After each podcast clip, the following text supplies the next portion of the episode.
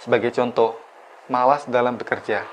Nah, kenapa kok kita malas dalam bekerja? Karena kita tidak memiliki tujuan. Saya kerja untuk apa? Beda cerita kalau kita punya tujuan.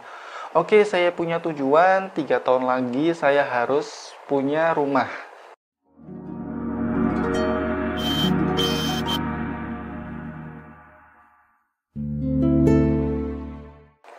Halo, Assalamualaikum warahmatullahi wabarakatuh. Dengan saya Washalki. Selamat datang di Washalki Channel. Jika kalian baru pertama kali masuk channel ini, jangan lupa klik tombol subscribe dan aktifkan loncengnya, karena di sini kalian akan banyak belajar tentang dunia bisnis, self development dan juga digital marketing. So, klik tombol subscribe sekarang karena subscribe itu gratis. Oke, di video kali ini kita akan membahas tentang salah satu problem yang saya yakin ini merupakan problem banyak orang, yaitu malas. Nah, malas itu seperti apa sih? Malas itu kalau menurut pendapat saya pribadi itu aktivitas enggan melakukan sesuatu. Nah, itu namanya malas ya. Jadi mau ngelakuin ini nggak mau, mau ngelakuin ini nggak mau. Nah, itu malas. Disuruh belajar, males.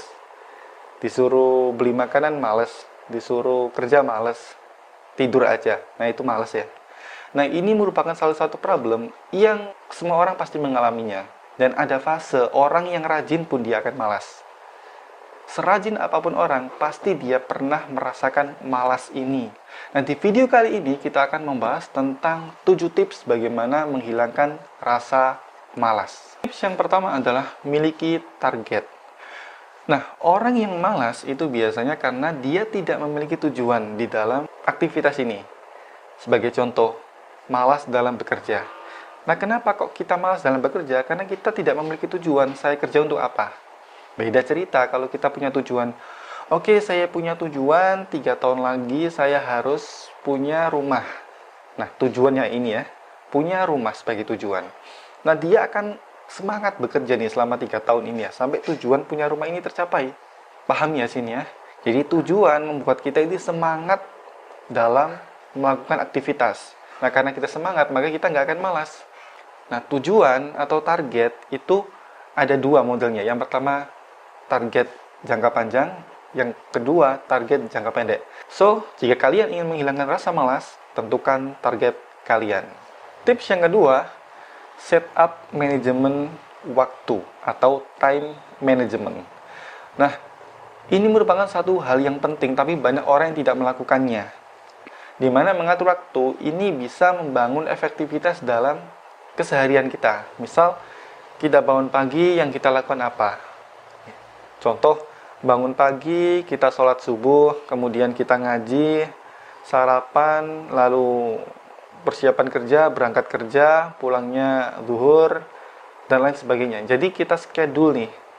Kalau yang masih kuliah, dimulai dari pagi nih. Pagi, sholat subuh, hingga dia pulang dari kuliah, malamnya ngapain. Jadi satu hari ini kita schedule. Jam sekian, ini ngapain, jam sekian ngapain, siangnya ngapain, sorenya ngapain.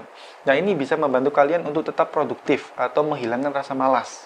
Karena malas itu muncul karena kita nggak tahu mau ngapain. Sedangkan kalau kita sudah men-set up manajemen waktunya, kita tahu nih, jam sekian kita harus ngapain, jam sekian ngapain, jam sekian ngapain. So, tugas kalian sekarang adalah men-schedule time management. Atur waktu kalian dari bangun pagi sampai tidur lagi. What's your time? Tips yang ketiga adalah buat list pekerjaan atau bahasanya itu to-do list. Nah, orang malas ini biasanya karena dia nggak tahu nih, hari ini saya ngapain aja ya? Nggak tahu. Dia mau ngapain kalau nggak tahu. Maka dari itu, to-do list ini sangat penting.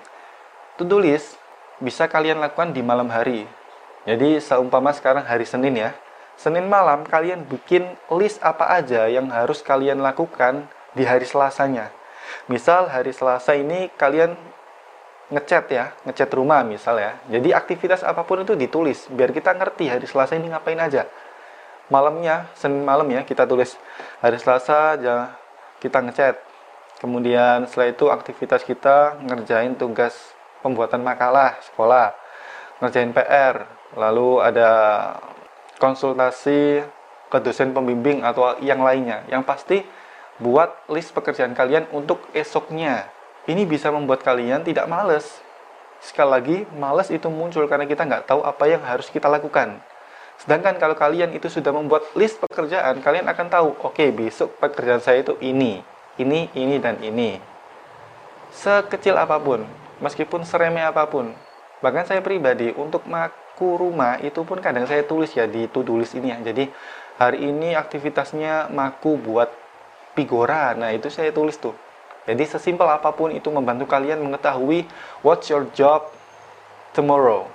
Tips yang keempat untuk menghilangkan rasa malas adalah dengan ubah posisi kalian.